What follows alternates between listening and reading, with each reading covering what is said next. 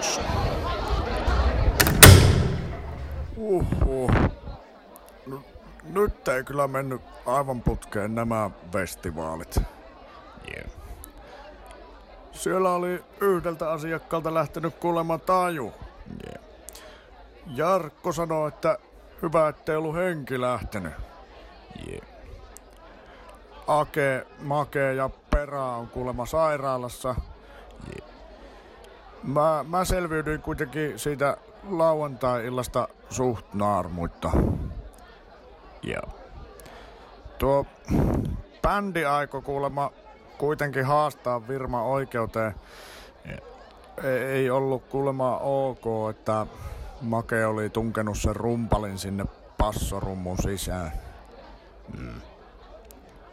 Tuota, tiedätkö sä yhtään mitä tämmöisestä voi seurata? Tiedän.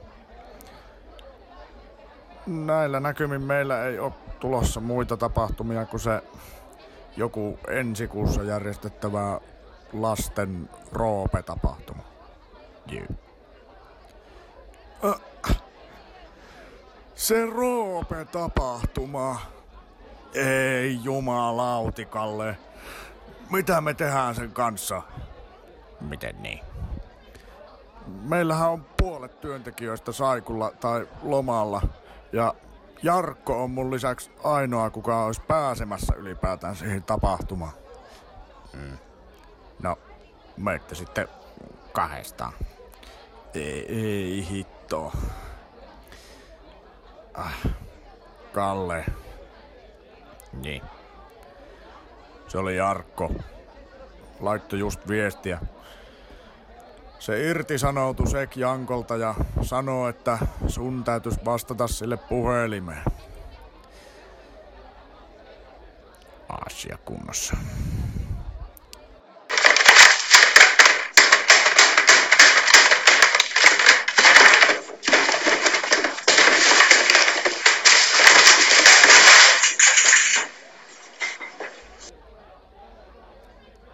Pauli, Niin? Etsi meille äkkiä lisää uusia työntekijöitä.